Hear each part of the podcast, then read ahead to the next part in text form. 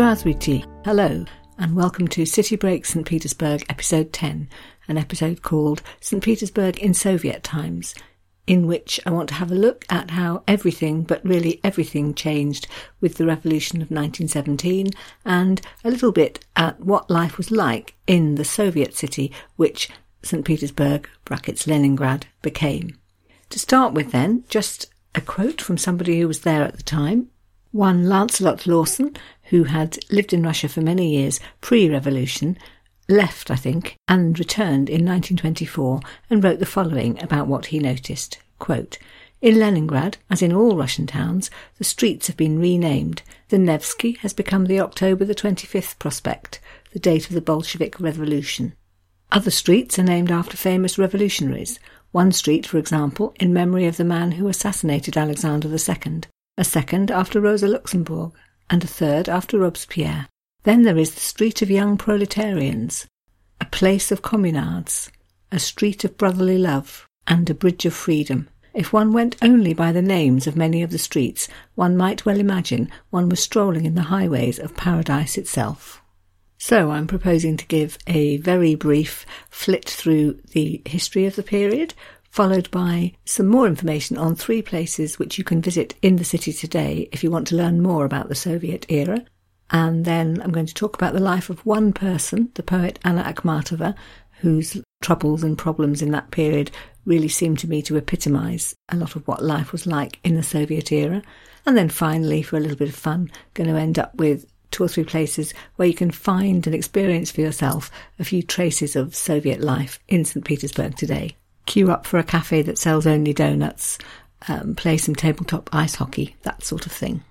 Okay, so to start then, a very brief uh, little bit of history, introduced by a couple of quotes from Geoffrey Hosking, the author of a very handy little book called Russian History, a very short introduction, in which he writes the following, quote, the nineteen seventeen revolution looks like a complete break with Russia's past. Yet before long, the main features of that past had reappeared.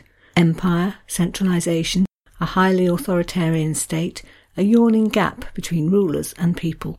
I think for almost all of us it's pretty true that if you go and spend a little bit of time in any one of these splendid Saint Petersburg palaces, it's pretty clear that the revolution or some sort of revolution really did need to happen. But then if you look back on the Soviet period and what you know about that, you can't help wondering whether they hadn't gone from the frying pan into the fire, so to speak. And uh, this is how Geoffrey Hosking explains that. Quote, it was tragic that in fighting for land, freedom and self-government, Russians delivered themselves into the hands of an even more oppressive regime. But whatever you think of the various systems before, during and after, you can't deny the speed of the operation. Just even looking at the way that the name of the city changed. So, of course, it had been Saint Petersburg ever since Peter founded it. During the revolution, it became known as Petrograd. And then post-revolution, it was decided that Moscow would be redesignated the capital. I think they wanted to drop some of the imperial connotations with Saint Petersburg. And at the same time, Saint Petersburg was renamed and became then Leningrad.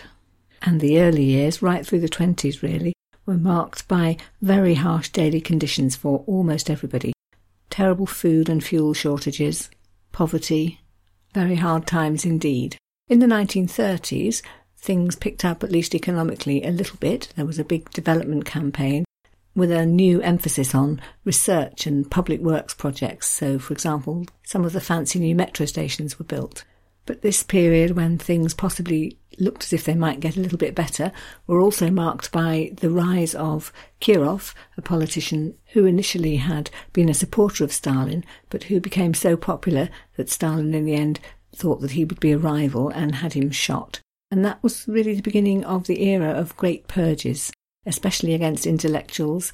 For example, fifty curators working in the Hermitage were imprisoned, and there were waves of arrests and exiles and executions. In wartime, nineteen forty-one, of course, what most people know most about Leningrad at that period is the siege and the terrible hunger. That's going to be the topic of the next episode, so I'm going to gloss over it here a little bit and move on to the post-war period, an era often known as the Leningrad Affair, in which there were more purges, Stalin making it very clear which young politicians, which artists he didn't trust or didn't like. But at the same time, the city on the quiet remained a bit of a centre of dissent, so there was a place where there was an underground music scene, for example, and where some artists and writers were indeed able to work, at least in secret, and just show their work to each other. But really, it wasn't until the nineteen eighties, under the stewardship of Mikhail Gorbachev, that a new culture began to be seen. Words like glasnost, which means openness, and perestroika, which was a name for political reform, began to be on people's lips. And eventually things began to open up. In nineteen ninety-one, there was a referendum, and the decision was to change the name of the city back to its original, Saint Petersburg. So that was the, very much the end of the Leningrad era, and the end of communism as it had been known. Not immediately a good thing, because there was terrible unrest. Gangs took over, capitalists moved in, often taking advantage of the great change and really reaching out in all directions and grabbing money and power. Again, proof that the end of oppression of one sort didn't necessarily mean that oppression of a different sort wasn't perhaps going to follow. So, so much for the potted history. The first of the three places that I've picked out that you can visit today in Saint Petersburg, and where you can learn really quite a lot about the Soviet era, is in fact the Trubetskoy Bastion Prison, which of course had been a much feared prison throughout the life of the city. It was the place where Peter the Great's son Alexei was tortured to death. It was also the place where the Decembrists were imprisoned and in some cases executed after their attempted uprising in eighteen twenty-five. And right through the nineteenth century, it was the place where enemies of the imperial regime were imprisoned, all kinds of people, including, for example, the writer Dostoevsky. But in nineteen seventeen, of course, a complete change came along. So it was no longer going to be a prison for those people taken in by the Tsarist regime. From February nineteen seventeen, after the first uprising, it was going to be a prison for the new enemies of the new regime. The jailers who had been working there were all dismissed, and the revolutionaries appointed their own guards. The prison today is a museum, and here's an extract from its guidebook which explains what happened in the October Revolution. Quote, "On the night of the twenty-fifth, twenty-sixth of October, eighteen ministers of the toppled provisional government were sent to the Trubetskoy Bastion prison. On the following day, by order of the Provisional Revolutionary Committee, eight socialist ministers were released. On the twenty-ninth of October, over three hundred rebels of the anti-Bolshevik Yunker mutiny were brought to Peter and Paul Fortress." So the revolutionaries very much using it as a prison for anybody of whom they disapproved, and deciding in some cases that if you were seen to be socialist enough, you could be released again. It really was all change, and almost overnight. And here's a description from the guidebook again about how conditions changed at this period. Quote, "The cells intended for solitary confinement now housed over twenty inmates. The cells infested by lice and bedbugs were virtually unheated, and even at night the dim light from the lamps disturbed the inmates' sleep. At seven o'clock the reveille sounded, and we would get some boiling water, a little sugar, and a quarter of a pound of bread for the day. At noon we would dine on hot water with floating shreds of cabbage leaves and a morsel of meat.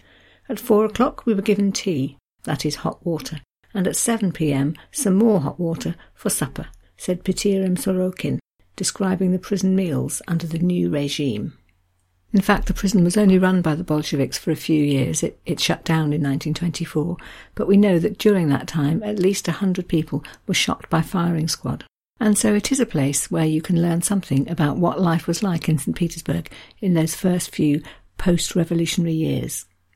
A second museum to visit, which will tell you lots and lots about this, is the State Museum of Political History of Russia. The building itself is interesting because it was the place where the Bolsheviks set up their headquarters. We know that Lenin gave a speech from the balcony of the building. And the highlight of the visit to the place today is the fact that you can look round Lenin's office, the office that he used during nineteen seventeen when he was working on the February and October revolutions, and they've left it pretty much unchanged. So you can go in there and look round and just imagine him at work. But much more than that, it is an actual history museum. It tells the story of Russia from eighteen twelve onwards. The first three rooms cover eighteen twelve to nineteen hundred, but then the remaining nine rooms are really all about the Soviet period, and it's absolutely chock full of pictures and memorabilia, quotes in big letters on the wall, film footage and explanations, and you really can learn masses there. I think you could spend the day there, actually, if you feel you've got plenty of time to spare. Um, so I'll just take you through roughly the things that are covered there and read out one or two quotes that struck me as I was going round. So room number four is actually about the February nineteen seventeen revolution and the abdication of the Tsar. Room number five covers the October Revolution and transfer of power to the Soviets. And then in room six, you've got the period from nineteen thirty onwards, which is very interesting on the collective farms that sprang up. You can see the Bolsheviks really wanting to take over basically anything that made a profit, farms in the countryside, companies in the cities. And it's well illustrated with particular examples. So you learn in that room, for example, about a family called the, see if I can pronounce it, Kropodoshikov family, who ran a glove and boot company in Saint Petersburg, which was taken over by communists, and they were sent into exile. They tried to come back to the city and rebuild their company, and the result of that was that one of them was shot, another one was imprisoned and in fact died in prison, and a third brother was sent to the concentration camp for ten years. So they lost everything they'd built up and worked for, and paid for it with their lives. Room seven is all about the period when the politician Kirov, the rival to Stalin, was shot, and the ensuing cleansing, in inverted commas, of the city of Leningrad, in which it's believed over eleven thousand people were either imprisoned or exiled. And again, there are personal stories there, so they tell the story, for example, of a journalist called Alexei Kirillov, who was exiled, and his family followed him, and he was so distraught and felt that they would never have a decent life, where they were forced to live, so he shot himself because he knew that without him they would be allowed to return to Leningrad.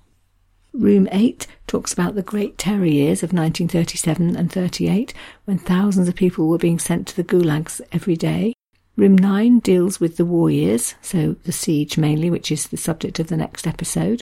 And room ten covers the years nineteen fifty-three to nineteen sixty-four, known as the period of, quote, the thaw. So nineteen fifty-three was the year in which Stalin died, and after that things did loosen up a little bit. There was a bit more of a return, for example, to art and theatre. These people were no longer totally despised. They were still censored, but there was some element of freedom. I saw a quote in that room by a writer called V P Arksinov, in which he said the following: "I suddenly opened a newspaper and saw the advertisement of the arrival of Western artists, ballet on ice, Gershwin's opera. It seemed that all the things that had previously been vulgarised and crushed would become better and better, that freedom was on its way." The penultimate room covers the years nineteen sixty-four to eighty-two. That was very interesting. A lot of it was about the invasion of Prague by Russian troops and tanks in nineteen sixty-eight. There was an extract from a Russian newspaper in which they patiently explained that the troops had gone, quote, for the purpose of protection of the socialist regime. But there was also a display about eight human rights activists who had been caught demonstrating in favour of more freedom in Czechoslovakia. I read a statement on the wall from one of the people who looked about in his early twenties from the photograph, and who wrote the following, quote, "I knew that I would not commit any criminal actions. However, I was almost sure that a criminal case against me would be initiated. I understood that for five minutes of freedom on Red Square I could pay with years of imprisonment." And the last room deals with the Gorbachev era. You can watch him making his speech in nineteen eighty-five, the one which gave rise to glasnost, and you can look at a lot of other material about those heady years when Russia was freeing up a little bit. Although I noticed one of the very last displays was about the trouble that there had been in the province of Chechnya, which of course is still an ongoing issue in Russia today. So they weren't airbrushing everything out and claiming that everything is now sorted. Far from it. The third place, also a museum, which I think can tell you an awful lot about the Soviet era, is a flat in a wing of the Sheremetev Palace, which is these days a museum on the life and writing of the poet Anna Akhmatova. She lived here from just after the revolution for thirty years, and it's been left pretty much as it was in that period. So looking round it, you really do get a sense of what a communal flat in the Soviet era might have been like. as well as learning a lot about the life of an artist and the problems that they faced. In this episode, I'd like to talk a bit about her life and about the museum, um, but I'm going to save some material on her actual writing for a future episode because I want to devote an episode to literature from the Soviet era. So, Anna Akhmatova then.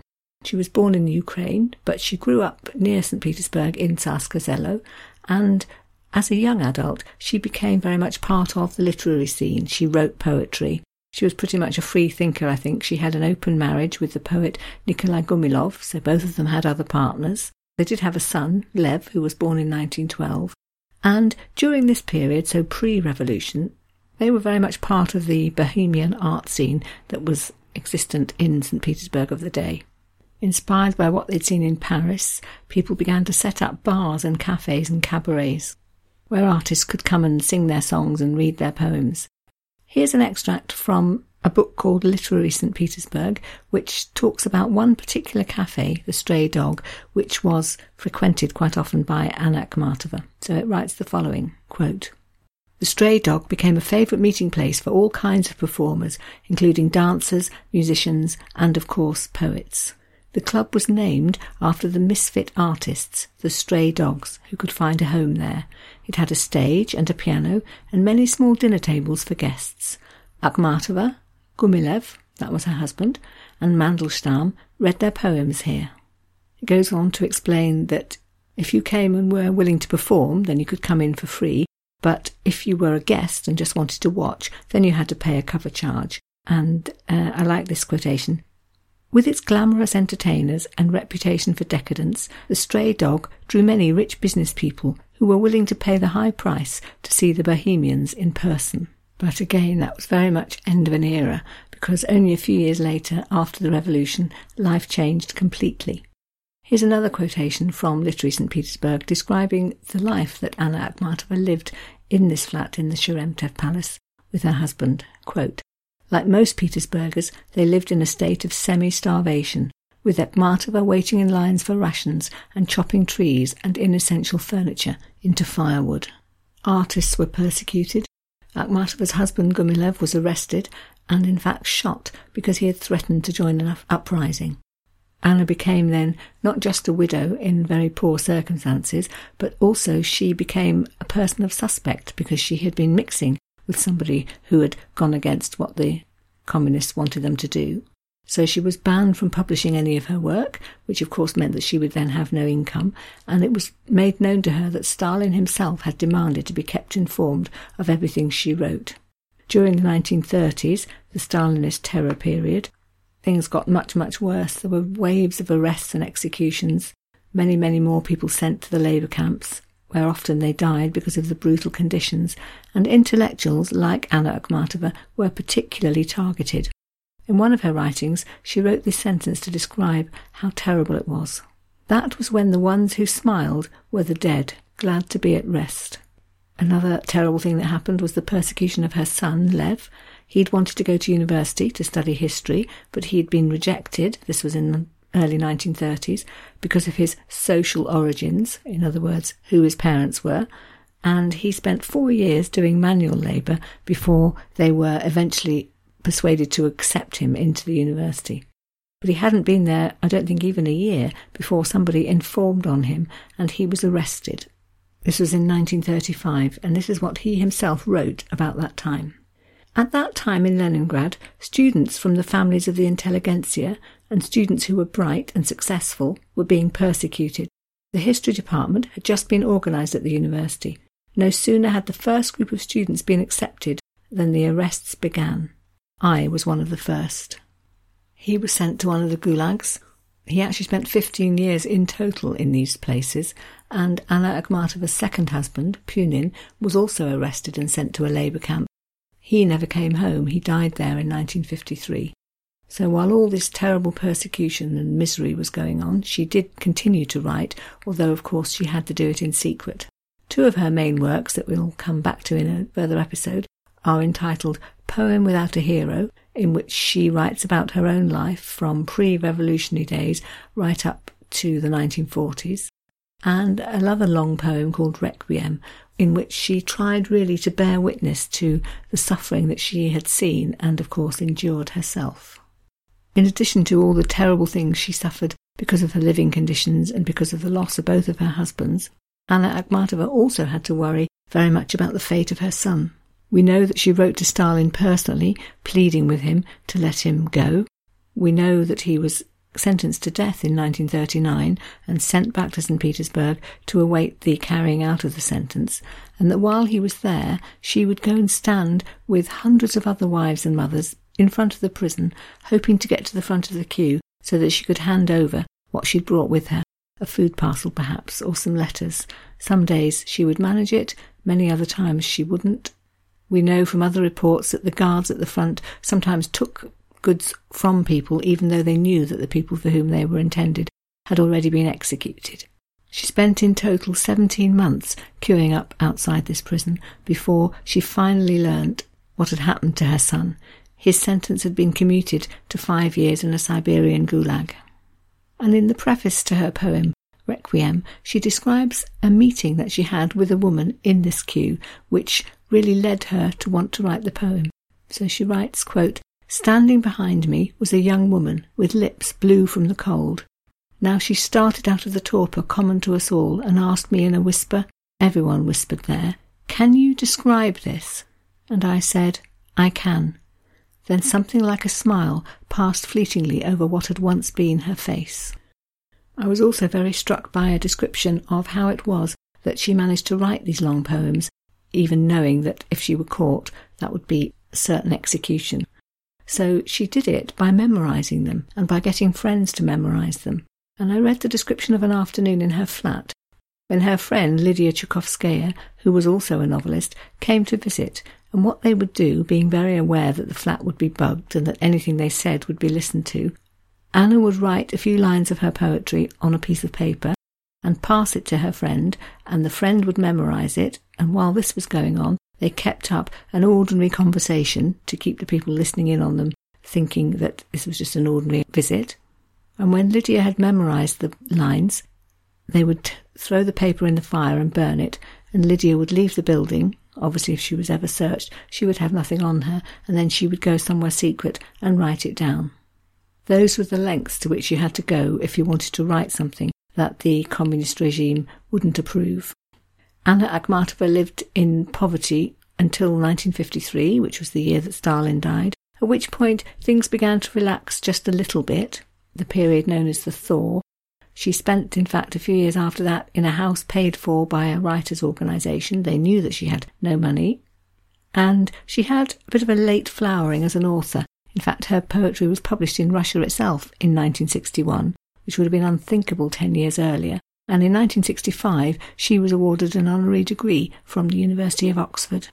So hers really was a life with much to teach us about what living under the Soviet regime was like. Visiting the museum as well tells you a bit of that, I think, because they've left the flat very much as it was, so you see the little rooms and the small amount of furniture, and you can imagine the bugging and the watching that was going on. You can imagine the cold and the hunger. Remember the fact that people were forced to live more or less without firewood unless they could find small amounts out in the woods, which of course everybody else was trying to do too. In the early days they could resort to burning some of their furniture, but obviously that wasn't something that was going to last very long. You can imagine the rationing and the starvation under which they had to exist during the siege, and come away, I think, really quite a little bit wiser about what life was like in that era. So, moving on to places you can see still in the city today with reminders of the Soviet era. Definitely want to mention the metro stations. A lot of them were built in the nineteen fifties. The communists went through a phase of having built what they called palaces for the people, so fancy public monuments that were owned by everybody. So examples of that would be things like the Baltiskaya station, which dates from nineteen fifty-five, which is decorated by statues of socialist revolutionaries from neighbouring Latvia and Estonia and Lithuania. If you look at a guidebook, there'll be ideas of other um, Soviet metro stations. The one which struck me most was called is called the Narviskaya station, because it's got a array of sculptures all gazing up into what appears to be empty space until you find out that what used to be there was a statue of Stalin, but that was removed in nineteen fifty-six after his death and after the takeover by Khrushchev when he began to denounce Stalin. And on the subject of stations, if you go to Finland Station, you'll, you can see the train in which Lenin came back to Saint Petersburg when he was going to organise the revolution, so his arrival in nineteen seventeen. You can see the train, you can picture him making a speech from the top of an armoured car, and you can go outside into the square and see a statue of him. On a lighter note, if you want to experience a little bit of Soviet culture, then try visiting something called the Museum of Soviet Arcade Games, where you can find over fifty working arcade games from the nineteen seventies and eighties, and in return for your entrance fee, get a handful of old Kopek coins so that you can play the machines, and then you can have a go at Morskoy Boy, which is the Russian for battleships, or you can play tabletop ice hockey, or you can play a baffling game called Repka, where you have to pull off various tricks, and if you're going to be the winner, you're the person who manages to pull a giant radish out of the ground. And while you're thinking how weird and strange this is, if you look round, you will see some nostalgic older Russians either playing or watching other people having a go and reminiscing. And to finish, I have a couple of recommendations for places where you can eat Soviet style.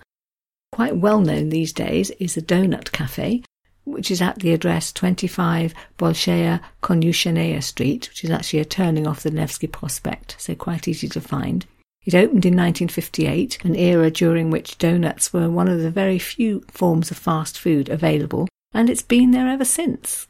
It happened to be quite near where we stayed, so we saw it several times, with massive queues out of the doorway. Queues that did seem to be moving along, but queues nevertheless, and my husband pointed out that presumably that was part of the Soviet experience. A small grey little interior, not many seats, but I noticed that somebody on TripAdvisor wrote, describing it, quote, "It feels like Stalin-era Russia," and there were lots of comments about how delicious the donuts were. All you can get there is donuts and coffee. I don't think they even do tea. So it's very much you take what you get, which I guess is how it probably was. So there's an idea. And if you want to eat a bit more, then look out for one of these Soviet-style restaurants. We found one actually on Nevsky Prospekt called Dachniki. I think the word is related to the word dacha, which meant sort of country cottage or holiday chalet, which quite a lot of Russians had. And you very much get dacha food there. If you go inside, again, full of Russians, it's not so many tourists. It seems to be a place where you go if you're a Russian and you want to feel some nostalgia for the Soviet era. Inside, there's an indoor barbecue, and there's lots of mismatched furniture and funny little curtains made of all sorts of different fabrics, which I guess is probably the style that they're remembering that actually existed in the days when people didn't think so much about home decor. And lots of the foods are named with very dacha sort of titles. There's an actual dacha salad, which the menu told me was tomato, cucumber, radish and dill in a sauce of sour cream and mayonnaise. They did seem to scatter dill everywhere, actually, so if that's not your thing, you might want to uh, look carefully at the menu. There was another dish actually called nostalgie, which I assume is Russian for nostalgia, and the English version of that menu told me that that was boiled eggs in a mayonnaise sauce. So there you go. You can find there quite a lot of very Russian-sounding dishes. Borscht, for example, which you might know is um, beetroot soup. Something called pelmeni, which is the Russian for ravioli, vegetable, chicken, et cetera. And a different sort of ravioli, apparently Ukrainian rather than Russian, which are called vareniki. And the ones in this restaurant were said to be filled with cottage cheese or cherry compote. Another very Russian-sounding dish was draniki, which we were told was potato pancakes with ham and mushrooms. There was actually a dish on the menu labelled in Russian, and then the English translation read snack a la dacha, which was potatoes and canned meat, so think corned beef. Some nostalgic puddings, titles like grandmother's pancakes, which were said to contain sour cream and jam, and at the end of our meal we ordered some hot drinks, and along came the waiter and said, "You must have sushka crackers with your drink, it is traditional," and they were funny little almost Pringle-like things, really, that for some reason you ate at the end of a meal. There was Soviet champagne on the menu, and there was red and white port, said to hail from the Crimea. There were no fewer than seven types of vodka, and, wait for it, four different types of Armenian brandy. Who knew? I'm afraid I can't report as to how authentic the experience was, but it did feel very Russian, and we were certainly surrounded by Russians who seemed to be throwing themselves into the whole thing with gusto and enthusiasm, so I recommend it to you if you're passing. So there you have it, a few bits and pieces about Saint Petersburg in the Soviet era. I'm proposing in the next episode to move on to the Siege of Leningrad, which took place in the winter of between nineteen forty-one and nineteen forty-two. Give you some facts, read out some diary extracts by a girl who I came to think of really as the Russian Anne Frank, a girl, fifteen I think she was, during the year of the siege, called Lena Mukina, who wrote a diary, which is fascinating but terrible reading all at once. And then I'll also give you some information on the Victory Monument, which was built to commemorate the nine hundred days which, for which the siege lasted. And, of course, to remember all those who lost their lives. It's totally horrifying to read that at the height of the siege, it's thought that something like one hundred thousand people a day were dying. The monument's a little way out of the city, but I found that visiting it was really an absolute must-not-miss. Because really, when such terrible things are known to have happened, the least we can do is make sure they don't get forgotten. Okay, so, so much for that. For today then, I'll bid you farewell from the Soviet era. I'd like to thank you very much for listening, spasibo, and to wish you goodbye then in Russian, as usual, at least I think it's Russian, до свидания.